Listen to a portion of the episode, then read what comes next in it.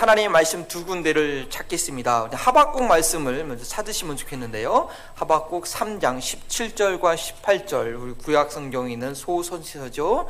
예, 찾을 본문을 찾으시고 또 신약 성경은 요한복음 16장 22절 말씀입니다. 예. 네, 우리 교독합니다. 제가 먼저 17절 하박국 말씀 있습니다.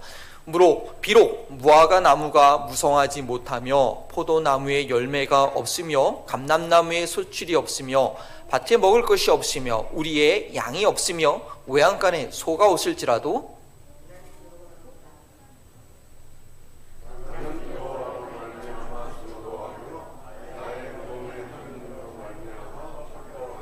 요한복음 함께 읽습니다.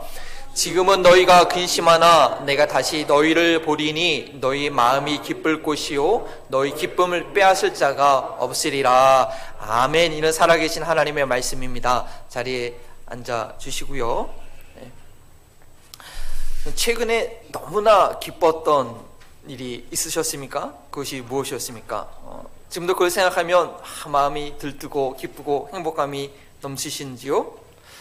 최근에 저희가 함께 기뻐했던 일들은 아마 코로나 백신이 이제 상용화돼서 백신을 맞고서는 어, 사람들도 정상적으로 만나고 또 이렇게 함께 예배드리는 것이었을 것입니다. 뭐 백신을 맞고서는 인증사를 찍어가지고 SNS에 올리면서 야 이렇게 환호를 지르는 그런 때가 지난 여름에 있었지요. 어, 저희들도 이제 6월 첫 주에 함께 예배드리면서 그 첫 주 예배 얼마나 감격스러웠습니까? 1년 3개월 동안 온라인으로 각 가정에서 예배하다가 온 성들과 함께 드리는 그 첫 예배가 참으로 기쁨과 아, 아주 희망이 넘치는 아주 즐거웠던 그런 예배였습니다. 그런데 우리가 한 4개월 정도 드리니까 좀 그 첫 예배의 감격을 좀 하기는 좀 그때와는 좀 차이가 있는 것이 또 현실이기도 합니다. 성령 열매 두 번째 시간입니다. 지난주에 우리가 사랑에 대해서 배웠고요. 사랑에 이어서 이제 희라, 기쁨에 관한 말씀을 확인하고자 합니다. 지난주에 함께 나눴던 이 사랑은 열매는요. 음, 사랑의 열매는 하나님이 누구신지, 아니, 하나님 그 자체를 드러내는 그런 열매라고 했습니다. 그래서 이제 오늘부터 배우는 이제 마지막까지 이 나머지 여덟 가지의 그 열매의 특성은 결국은 이 사랑의 열매를 완성시키는 그런 어, 특징이라고 할 수 있습니다. 그래서 사랑의 특징 중에서 사랑은 진리와 함께 어, 기뻐하게 된다고 했는데 저희가 무엇 때문에 기뻐해야 될지 또 어떻게 기뻐해야 될지 성령의 열매를 맺게 되면 어떤 기쁨을 누리게 되는지 오늘의 말씀을 통해서 저희가 배우고자 합니다. 예수님처럼 되기, like Jesus. 이 10주간의 기간은요, 저에게도 상당히 은혜가 되는 그런 도전이 되는 어, 여, 정이 될 줄 믿습니다. 그동안 피상적으로만 들었던 이런 성령의 열매에 대해서 설교를 준비하며 성경 공부를 준비하면서 저 스스로가 그 구체적인 내용을 알고 또 고민하면서 말씀을 준비하게 됩니다. 어쩌면 다른 그 무엇보다도 가장 힘든 그런 설교의 준비 기간이 될 것이라는 그런 생각이 듭니다. 어느 목사님은 이 빌리브 과정, 이 시리즈를 쭉 해오시다가 마지막 이 10주, 이 성령의 열매 할 때는요, 이 부분을 설교하지 않고 다른 부분을 설교하시더라고요. 그래서 제가 그때는 참 의아해 했는데, 제가 막상 이걸 하다 보니까 그분의 심정이 이해가 되는 거예요. 왜? 자기 자신한테 솔직한 거죠, 사실은. 네. 이 쉽지 않은 그런 어, 내용입니다. 하지만 저희는 직면해야 합니다. 성령의 열매가 무엇인지 구체적으로 알고 그동안 그 열매가 내 안에서 익어가지 않고 있었음을 발견했다고 한다면 그것은 어, 복입니다. 예. 음식을 잘 하시는 분들의 특징은 뭡니까? 혀가 예민해 가지고요. 음식의 맛을 잘 분별합니다. 딱 맛을 보면 아, 좀 짜다. 아니면 좀 뭐 좀 부족하다. 이게 금방금방 맛을 잘 예민하게 느끼죠. 내 삶 가운데 이 성령의 열매의 맛이 나지 않다고 있다고 그 느낄 수 있다면 그것은 앞으로 맛을 낼 가능성이 있다라는 것입니다. 맛을 아는 사람이 맛도 낼 수 있으니까요. 요즘에는 제가 새벽기도 설교를 이 주일 말씀과 연관해서 합니다. 그래서 지난 한 주간 세 번에 걸쳐서 이 기쁨에 대한 말씀을 드렸습니다. 그리고 어, 또 성경 공부 시간에도 저희가 이 기쁨에 관한 음, 성령 공부를 하게 되는데요. 오늘의 주일 말씀을 통해서 그 기쁨이 무엇인지, 성령의 열매로서의 기쁨이 무엇인지 잘 정리가 되고 또 성령 공부 암송과 토론을 통해서 그것을 잘 내 것으로 만드는 그 작업을 계속 꾸준히 하시게 되기 바랍니다.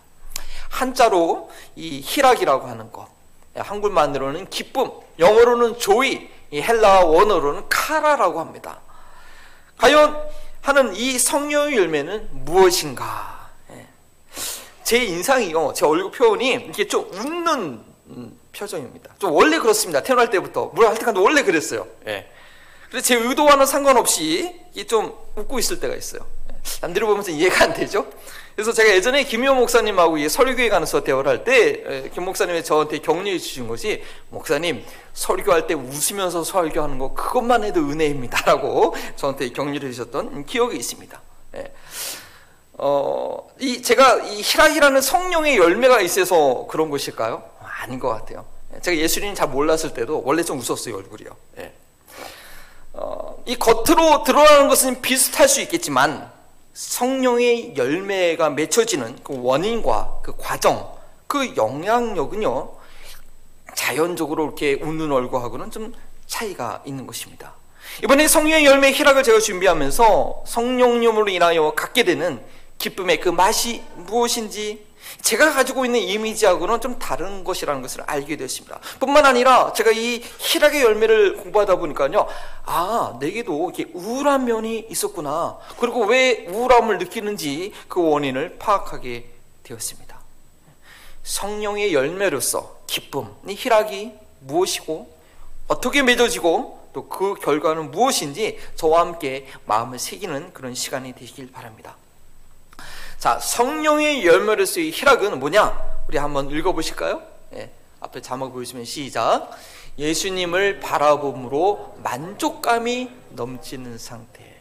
우리 기쁨이라고 하면 이렇게 좀 뭔가 아 만족된 것이 있을 때 느끼는 그 감정 아닙니까? 그런데 예수님을 바라봄으로 인해서 만족이 되는 상태 그것이 바로 희락의 열매라는 것입니다. 함께 읽었던 그 본문 요한복음 16장 22절은 예수님께서 제자들에게 이렇게 말씀하시죠. 너희 기쁨을 빼앗을 자가 없으리라.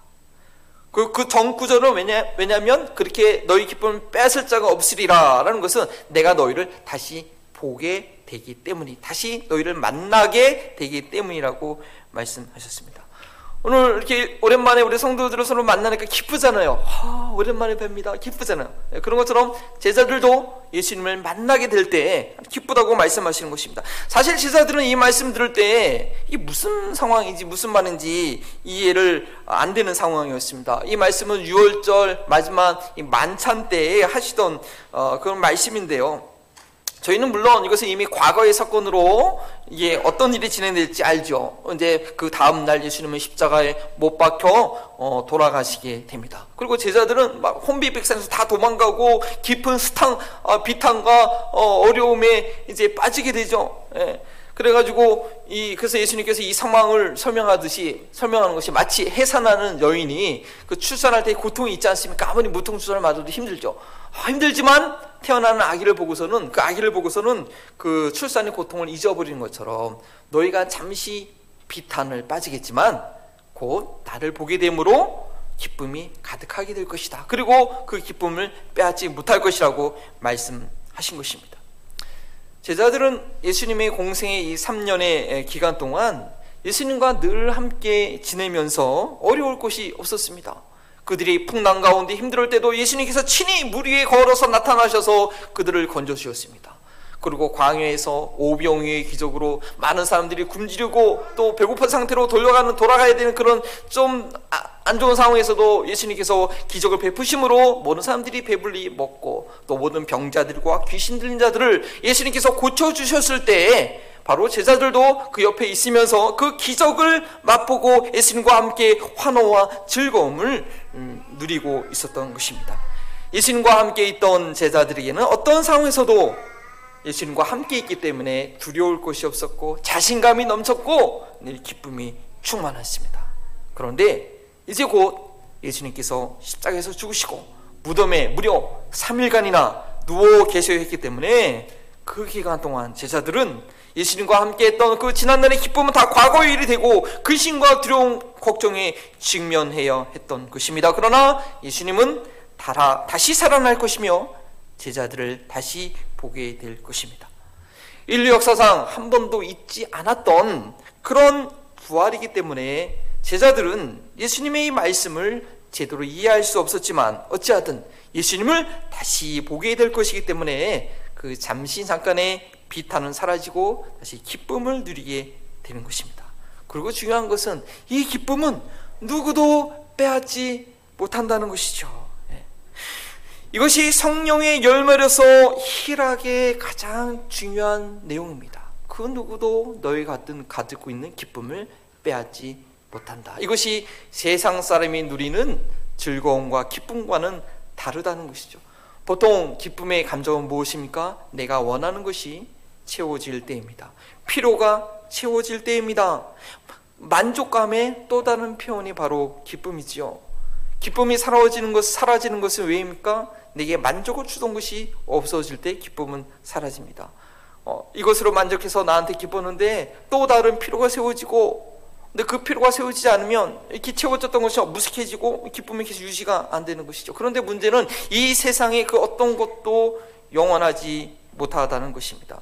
만약 어떤 사람이 나의 건강으로 인해서 건강 관리 잘해가지고 나 늘 건강에 음식도 잘 먹고 아픈 데도 없고 그것으로 참 감사하고 행복하고 기뻐했는데 뭐 사람의 건강이 항상 유지가 되겠습니까? 시간이 지나면 나이도 들고 여러 가지 병에 걸리기도 하고 어, 하게 되는 것입니다. 그래서 그 건강함으로 얻었던 만족감은 언제든지 없어질 수 있습니다. 근데 다른 것도 마찬가지입니다. 내가 누구를 인해서 누구를 만나는 것이 누구랑 같이 있는 것이 너무나 기쁘고 즐거웠는데 자녀를 양육하고 자녀와 맨날 보는 것이 너무 기쁘고 즐거웠는데 언젠가는 뭐 결혼해서 어, 떠나가야 되고 또 어떤 어쨌든 그 사람도 언젠가는 죽게 되고 이제 떠나가게 되는 것입니다. 그러나 저희에게 참 만족을 주시는 예수님분은 어떤 분이십니까? 내가 죄악 가운데 헤매일 때 구세주로 영접한 예수 그리스도는 어떤 분이십니까? 예수님을 구세주로 영접했을 때만 기쁘고 그 외에 예수님은 다시 찾아볼 수도 없고 경험할 수 없는 그런 분이십니까? 아니죠.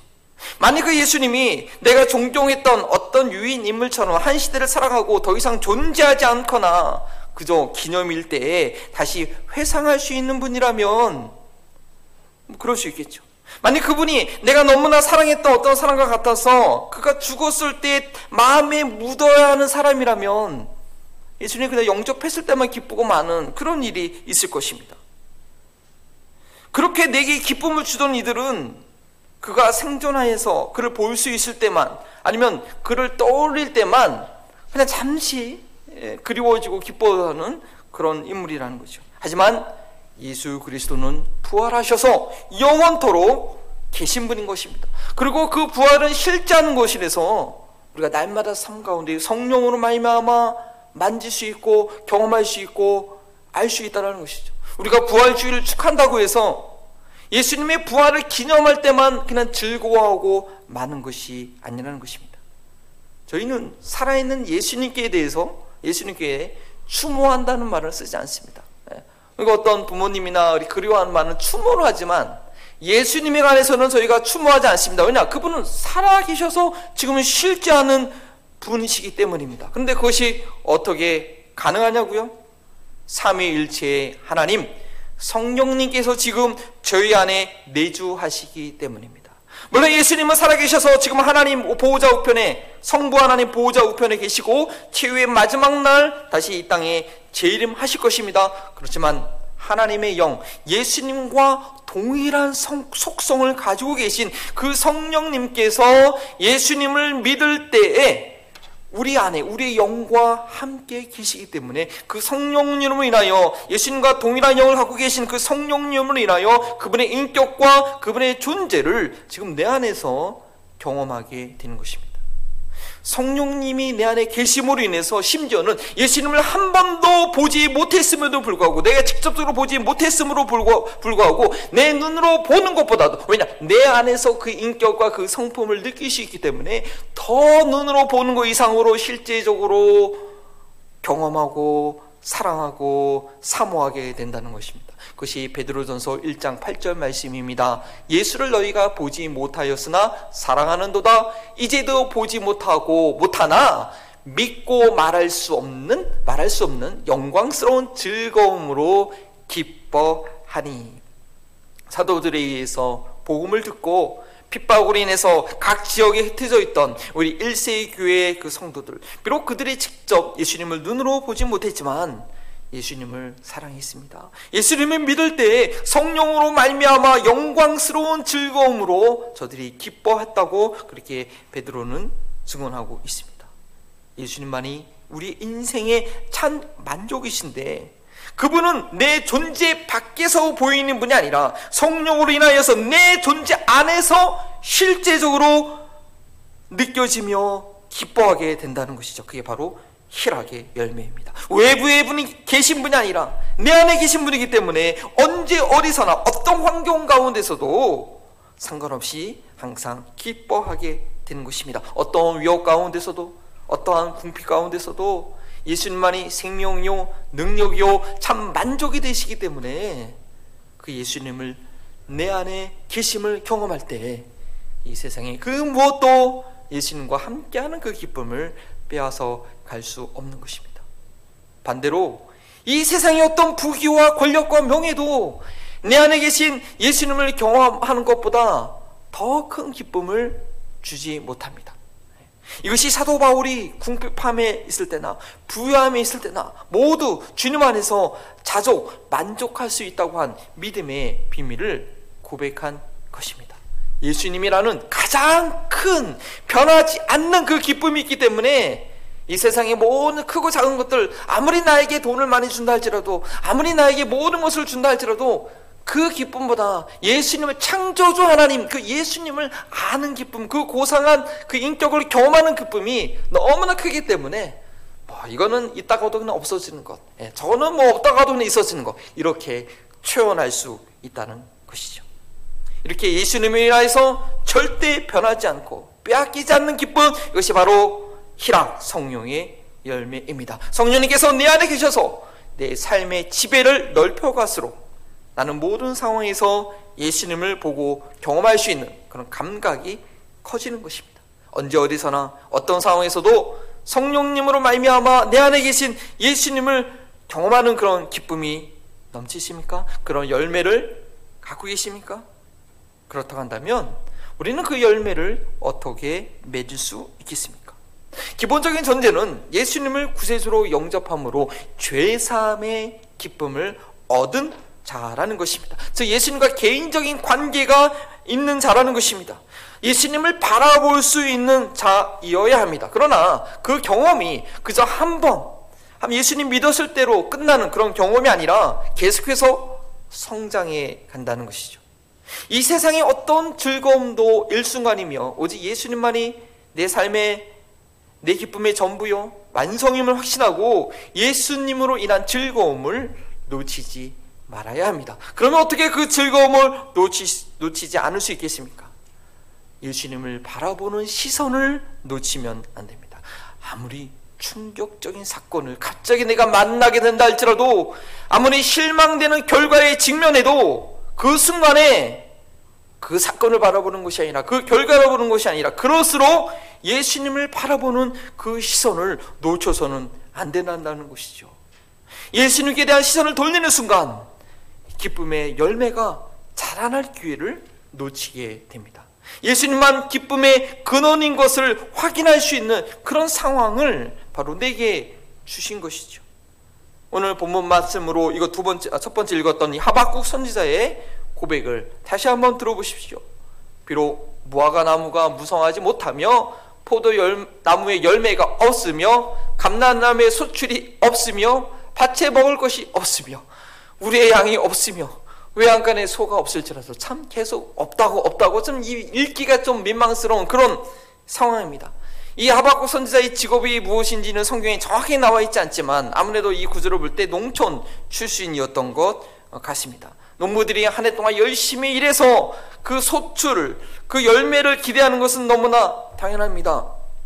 그 수확이 없으면 다음에 그뭐 생계가 막막합니다. 또 융자받아서 심었던 그 씨앗과 그 노동력 그거 다 페이해야 되는데 아무 열매가 없으면 좀 막막한 거죠. 아 그런데 이 하박 선자가 보니까 심어 놓은 농사 중에서 제대로 된 게 하나도 없네요. 이 감난나무도 그렇고 포도 감난나무가 안 됐으면 아 포도나무 괜찮겠지. 아니 포도나무에도 열매가 없어. 그럼 마지막에 무화과나무는 어떤가? 무화과나무도 열매가 아무것도 없는 것입니다. 심지어는 밭에 있는 소출마저도 아무것도 없는 것입니다. 정말 이런 경우가 가능할지 모르겠습니다. 뭐 심각한 기근이나 땅이 전부 황폐해지는 그 전쟁이 아니고서야 참 당하기 어려운 경우입니다. 더군다나 이 가축들이 전염병으로 인해서 다 몰살하다 봅니다. 양들과 이 소들을 가득 가득 가두었던 우리들과 그 외양간, 우리와 외양간이 여전히 있는데 그 안에 남아있는 짐승이 하나도 없다고 합니다. 정말로 망연자실할 수밖에 없는 그런 상황입니다. 저희 중에 한 분도 이런 일을 겪지 않기를 바라지만 이런 일이 있을 수 있는 거죠. 이 사업을 야심차게 시작했는데 빚만 잔뜩 지고 결국은 1년 만에 문을 닫게 된다든지 아니면 자녀들이나 이 가족들이 누가 한 명만 올해를 쓸어, 잊어버려도 슬픈데 한 해 갑자기 여러 사람이 뭐 이별하게 된다고 한다면 너무나 마음이 힘든 것입니다. 어떠하겠습니까? 예. 실제로 이번 팬데믹을 지나면서 얼마나 많은 가게들이 문을 닫고 또 가족들을 잃어버린 그런 사람들이 참으로 이 땅에 많은 것을 어, 보게 됩니다. 그렇지 않기를 바라지만 제가 이 벌링턴에 와서 열심히 수년 동안 열심히 섬겼는데 뭐 남은 성도들이 하나도 없어가지고 결국 교회 문을 닫게 됐다라고 한다면 과연 제 마음이 어떻겠습니까? 그래도 여전히 기뻐할 수 있을까요? 하박구 선지자의 다음 고백을 들어봅니다. 우리 함께 한번 읽어볼까요? 시작. 나는 여호와로 말미암아 즐거워하며 나의 구원의 하나님으로 말미암아 기뻐하려다. 우리가 이거를요, 이 구절을 찬양 가사로 불러서 그냥 아무나 즐거운 곡대로 불러가지고 아닌 것 같지만 사실은요, 이게 17절에서 18절로 넘어간다는 거 절대 쉬운 일이 아니라는 것입니다. 하박구 선지자가 즐거워한다고 합니다. 기뻐한다고 합니다.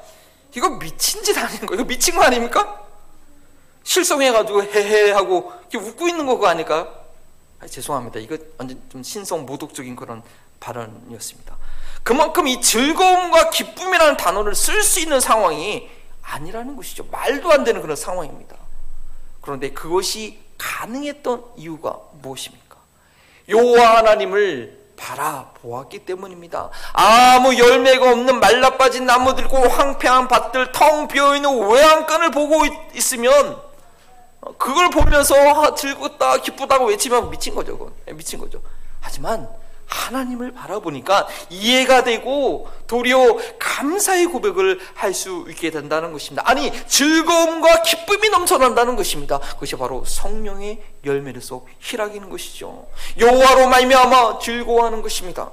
그 모든 수확물을 창조하신 하나님이 여전히 나의 하나님이시기 때문에 한 해 농사 망한 걸로 망연자실해 있지 않다라는 것이죠. 어떤 선물로 어떤 자녀가 선물로 최고의 최신 스마트폰을 받았는데 몇 번 써보지도 못했는데 친구가 그걸 딱 떨어뜨려가지고 망가, 뭐, 망가져 버렸다고 합시다. 그 망가진 스마트폰만 바라보면서 그냥 속상해하고 친구를 원망하고 있을 것이 아니라 괜찮다고 하시면서 얼마든지 더 좋은 거 내가 사줄 수 있다라고 하는 그 아버지를 바라보면서 기뻐하는 그런 자녀의 모습을 우리가 가릴 수 있어야 된다는 것이죠. 구원의 하나님을 인하여 기뻐하는 것입니다. 구원받은 이후로 저희가 이 땅에서 시간을 보내는 것은 왜 우리가 계속 이 땅에 살고 있느냐? 다른 것이 아니라 하나님께 영광 돌릴 기회를 더 갖기 위함입니다. 우리는 구원받은 이후로 더 이상 이 땅에 있는 것으로 매여 사는 사람이 아닙니다. 이 땅 위에서 누리는 것, 우리가 천국에서 영원히 누릴 것과 비교한다면, 그것을 믿는다고 하면, 그건 아무것도 아니라는 것이죠. 정말 비교조차가 안 되는 것입니다. 그건 그냥 잠시 잠깐 있어도 그만, 없어도 그만이라는 것이죠. 예. 단지 하나님께서 우리에게 주신 것은 우리가 하나님께 영광 돌릴 수 있는 기회로 주셨기 때문에 있으면 그냥 감사의 기회가 되는 것입니다. 저희는 이 땅에서 누리는 것 때문이가 아니라, 때문에 기뻐하는 것이 아니라, 내게 주신 영원한 구원으로 인해서 언제 언제든지 기뻐할 수 있어야 합니다. 구원의 주요 온전케 하시는 예수 그리스도를 언제나 바라볼 때에 그 구원의 기쁨을 놓치지 않고 내 안에서 계속 그 기쁨이 커져가게 됩니다. 여러분 목에 기부수 하신 해보셨거나 하신 분들 혹시 보신 적 있죠? 목에 기부시하면 이렇게 예. 참목 디스크가 있는 분들이 이 잠시 잠깐 동안 고정시키냐고 하는데 여간 불편한 것이 아닙니다. 예. 그런데 한 가지 장점이 있어요. 한 가지 목 기부하면 한 가지 장점이 뭐냐면 겼는지를 못합니다. 이렇게 이렇게 보려면 이렇게 안 되고 이렇게 이렇게 몸을 돌려야 돼요. 예. 그러니까 항상 앞에 앞만 바라봐야 된다는 것이 앞만. 예. 젊은 남녀가 데이트를 하고 있는데 이렇게 지나가다가 옆에 지나가는 이성을 딱 보면서 이렇게 살짝 이렇게 겼는지라면 그 싸움 납니다. 싸움 나고 관계가 그 의심되고 안 좋아집니다. 예. 예수 그리스도의 신부된 우리 그리스도인들은 언제든지 그 시선을 누구요? 신랑 대신 예수, 예수 그리스도께만 집중해야 된다는 것이죠. 곁눈질하면 안 됩니다. 어떤 상황에서도 그 고개를 돌려서는 안 됩니다. 아, 내가 좀 이것 좀 하면 즐거울까? 아, 요즘 단풍이 좋은데, 아, 내가 좀 이렇게 하면 참 내 기쁠까? 예? 아, 인생에 좀 재미가 있어야 좀 이런 맛을 내가 좀, 어? 어 즐길 수 있어야지. 하고 주님께 향하던 시선을 돌리게 되면, 뭐 그 순간은 잠깐은 즐거울지 모르겠지만, 결국에는 세상 죄악에 엉켜들고 파멸에 이르게 됩니다. 즐겁거나 슬프거나 그 어떤 상황에서도 우리는 누굴요? 예수님을 볼 수 있어야 됩니다. 그러면 상황을 초월하는 희락이라는 그런 성령의 열매가 서서히 맺혀지게 됩니다. 그리고 이 희락의 열매가 영적인 기부수 역할을 하는 거죠. 그죠? 그 열매가 있으면. 그래서 어떤 상황에서도 고개를 돌리지 않고 주님만 바라보게 되는 것입니다. 그래서 이러한 희락의 열매가 있으면 내 영혼 가운데 이런 희락의 열매가 내 영혼 가운데 맺혀가고 있는 것을 우리는 어떻게 분별할 수 있을까요? 환경을 초월하는 기쁨을 누리고 있는 자들은 무엇보다도 진리의 빛 가운데 사는 것이 무엇인지 알고 드러내는 자들인데요. 제가 세 가지 특징을 말씀드리기 원합니다. 희락의 열매가 있는 분들은요, 첫 번째는 외로움이라는 단 어를 모릅니다. 어. 여기서 외향적이고 아주 활발한 성격과는 좀 다른 겁니다. 사람들과 사귀는 것을 되게 즐겨하시는 분들이 계시죠. 그런데 그거 아십니까? 그런 분들이요 더 외로움을 잘 탄다는 것이죠. 외로움을 잘 타니까 자꾸 사람들을 만나게 되고 교제하고 이렇게 하게 되죠. 혼자 있는 것이 너무나 힘들어하는 것입니다. 누구하고라도 같이 있고 싶고 자꾸 말상대가 필요합니다. 그런데 이런 사람들은 많은 사람들 가운데 군중 가운데 고독이라고 하죠. 참 그런 것을 느끼는 경우가 있습니다. 그러나 희락의 열매가 있는 분들은 자신의 외로움을 달래기 위해서 다른 사람들을 자기에게 묶어두기 위해서 교제하지 않습니다. 늘 자기 안에 계시는 예수님의 실제를 성령님으로 말미암아 경험하기 때문에 언제 어디서나 충만한 교제의, 교제의 기쁨을 누리고 있습니다. 가장 완벽하신 인격을 가지신 예수님과 늘 교제하기 때문에 외로움이라는 것을 어, 느낄 수가 없습니다. 예. 제가 한번 예전에 말씀드렸는데 중국에 있을 때 신혼 신혼 얼마 안 됐을 때 아내가 이제 입덧이 너무 심해가지고 혼자 한국으로 들어가게 됐어요. 그 중국에 뭐 아는 사람도 없고 다 외국 성사님들이 있는데 혼자 덩그러니 남았는데 그 아파트 그 정원에 나가서 하늘을 쳐다보면서 너무 슬펐어, 너무 외로웠어. 아 이게 뭐지 하고서 예. 아, 그러니까 제가 이, 이 희락의 열매, 성령의 열매가 어, 없어서 그랬던 그랬던 것이 아닌가. 예, 그래서 기질적으로 약간 이 성령의 열매를 좀 맺기가 좀 어려운 기질이 있지 않나 하는 그런 반성을 하게 됩니다. 이 성령의 열매가 있는 사람들은요, 다른 사람과 교제할 때 자기 외로움을 달래기 위한 방편이 아니라 주님과 함께하는 기쁨을 전해주기 위해서 헌신하면서 교제를 하는 것입니다. 자신의 외로움을 달래기 위한 이 교제는요 한도 끝도 없는 거예요. 완전 사람에게 중독되는 그런 결과만 낳게 되죠. 반대로 이 성향적으로 혼자 있기를 좋아하는 사람들이 있습니다. 사람들과 만나는 게 피곤하고요. 에너지가 급격하게 소모되는 분들이 있습니다. 아, 그러면 이런 분들은 이 희락의 열매가 필요 없는 분들일까요? 혼자 있어도 외로움을 느끼지 않고 어, 잘 지내시는 그런 분들인가요? 아니요. 이런 분들이야말로 희락의 열매, 이 열매가 그분들의 생존과 관련돼서 정말 필요합니다. 이 사람들과 교제하는 것을 성향적으로 이 싫어하는 사람, 힘들어 하는 사람들은 그렇기 때문에 어떻게 해요? 어려운 일을 만나게 되면 숨어버리죠. 극도의 모든 관계를 그나마 만났던 관계를 끊어버리고 극도의 우울증에 빠질 위험이 너무 크다는 것이죠. 이런 분들 절대 혼자 놔두면 안 됩니다. 그 누구보다도 희락의 열매가 시급한 분들입니다. 이런 분들은 나 혼자 있어도 괜찮고 외롭지 않다라고 본인들은 말하지만 이분들은 늘 분위기가 우울해요. 예, 그래가지고 그냥 다른 사람들까지 우울해. 그분이 있으면 이게 막 분 전체가 이게 우울해지는 거야. 예. 그리고 또 이런 분들은요 자신만이 아는 죄악에 빠질 그런 위험성도 많습니다. 희락의 열매가 있는 분들의 그 두 번째 특징은 세속적인 욕망에 쫓는 세속 욕망을 쫓는 죄에 쉽게 빠지지 않는다는 것인데 이 내향적인 분들 혼자만 있어도 괜찮다고 하는 분들은요 자신만이 아는, 아는 은밀한 쾌락에 빠질 위험이 많다라는 것이죠. 희락의 열매는 없고 즐거움은 없고 이 사람들로부터 이 떨어져 있기 때문에 사람들과 교제를 하지 않기 때문에 그렇습니다. 사람들은 누구든지 이 즐거움을 찾게 되어 있습니다. 아, 목사님 죽을 시간도 없습니다. 바쁜데 무슨 즐거움이에요? 뭐 그렇게 얘기할지 모르겠지만 한순간에 여유가 생기면 이 단 1초의 여유가 생각의 여유가 있어도요. 자신의 즐거움, 내가 즐거워하는 것을 쫓아서 또 행복을 쫓아서 생각하거나 움직이거나 행동하게 되어 있다라는 것이죠.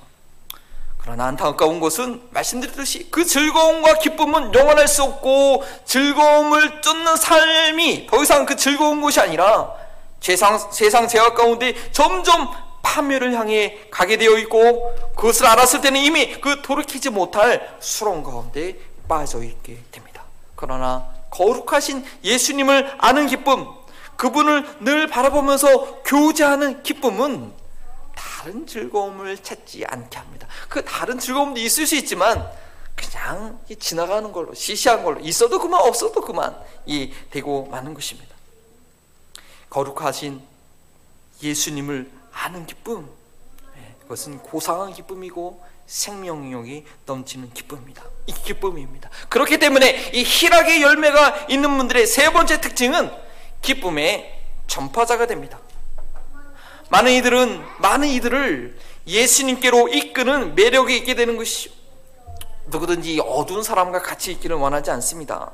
기왕이면 밝은 사람, 유쾌함을 주는 사람들에게 끌리게 마련이죠. 희락의 열매가 있는 사람들은요, 어, 그 열매가 있으면 주변들에, 주변에 사람들이 이 모입니다.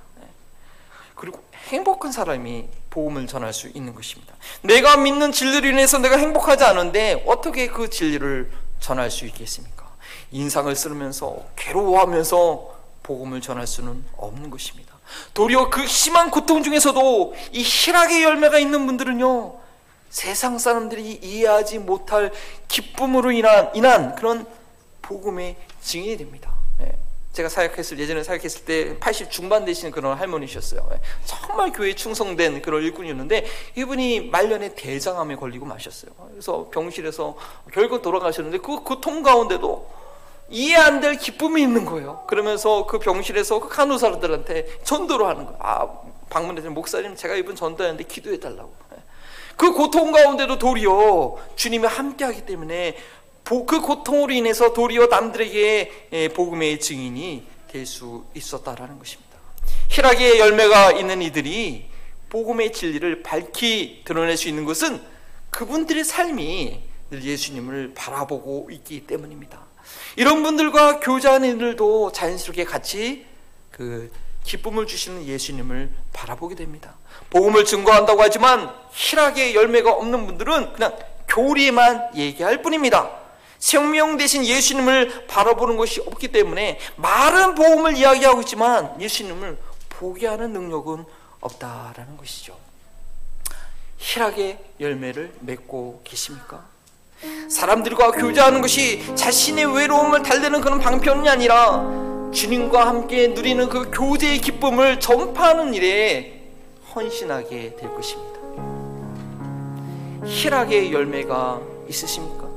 더 이상 나만 아는 그런 은밀한 죄에 빠져 있는 것이 아니라 예수님과 교제하는 그 고상한 기쁨을 누리기 위한 일에 전심을 계속해서 드리게 될 것입니다.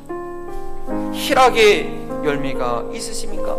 세상, 세상 쾌락을 쫓아 헤매이던 이 세상 사람들이 우리가 누리는 그 기쁨의 열매를 보고 우리에게 다가와서 그 기쁨을 배우기 원할 것입니다. 성령의 열매 희락, 기쁨, 카라, 조이 이 열매는 성령님께서 내 안에 계심으로 인하여서 부활하 계신 영원토록 계신 그 예수님을 내 안에서 인격적인 실체로 느낌으로 인하여서 어떤 한 상황에서도 어느 순간에서도 매 순간 그분을 바라봄으로 그분을 손에 만지도록 알므로 기쁨이 잔잔한 기쁨이 넘쳐 흐르는 그런 상태입니다. 이런 기쁨을 사모하고 이런 열매 우리 가운데 가, 득 맺혀질 것을 기대하면서 우리 다 함께 일어나셔서 마지막 응답 찬양 드립니다.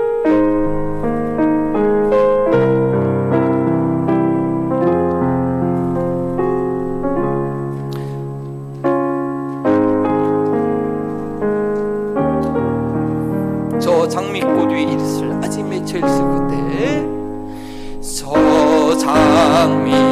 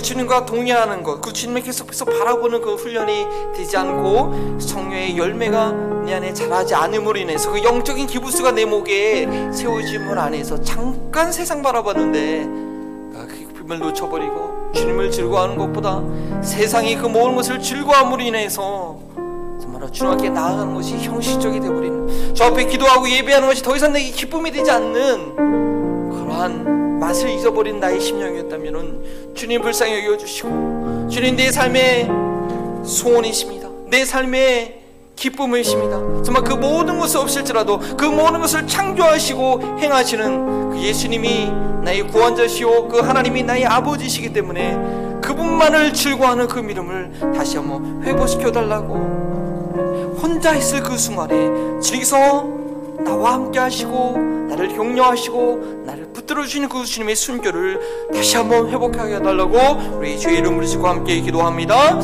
주여 아버지 하나님 아버지 불쌍히 여겨 주시옵소서. 온전히 주님을 바라보지 못하고 온전히 주님을 사모하지 못하고 온전히 주님을 기뻐하지 못하고 우리의 연약한 가운데 있었습니다. 아버지 하나님 다시 한번 주님을 있는 그 기쁨을 허락하시고 주 앞에 기도할 때 말씀을 묵상할 때 그 무엇보다도 하시는 자 되기 원합니다. 주님을 즐거워하시는 자이기 원합니다. 주여 우리의 불의와 갱을 주님 불쌍히 여겨주시고 주님 온전히 즐거워하기 원하오니 주님 온전히 사모하기 원하오니 주님 붙들어 주시고 인도하여 주셔서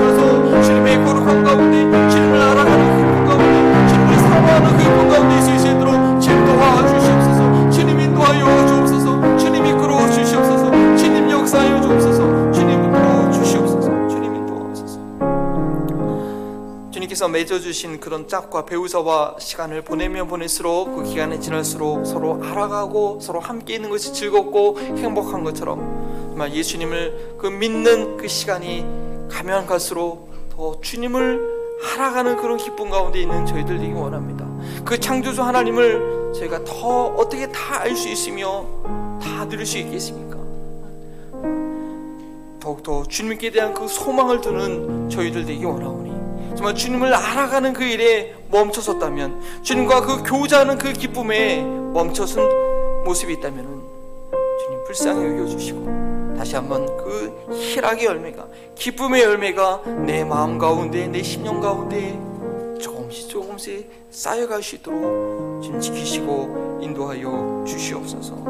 하나님 정말 저희 교회가 그리스도의 참된 그런 포도나무가 되어서 저희 교회에서 함께 예배드리고 함께 말씀을 배우는 영혼들마다 그 희락의 열매가 넘쳐나기 원하오니 세상 제약의 물결을 휩싸이지 않도록 주님 지켜 주옵소서.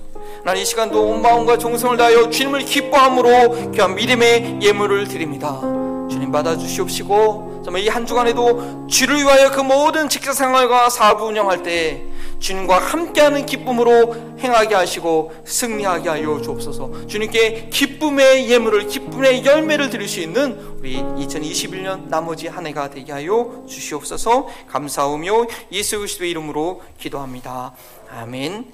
이제는 부활의 기쁨이 되시는 성자 예수 그리스도의 은혜와 당신의 자녀들을 너무나 기뻐하시는 성부 하나님의 사랑하심과 늘 주님을 바라보도록 도우시는 성령 하나님의 교통하심이 희락의 열매를 맺어 복음의 온전한 증인이 되기를 결단하는 우리 사랑하는 한마음 버린 동교회 모든 성도님들과 또 이 지역사회와 또 선교 현장에 계신 분들과 특별히 하나님께서 다시 한번 건강을 회복시켜 주심으로 불러주심으로 함께 기쁨을 예배드리는 우리 김창녕 성도님 가정 가운데 지금부터 영원토록 함께 하시기를 축원하옵나이다.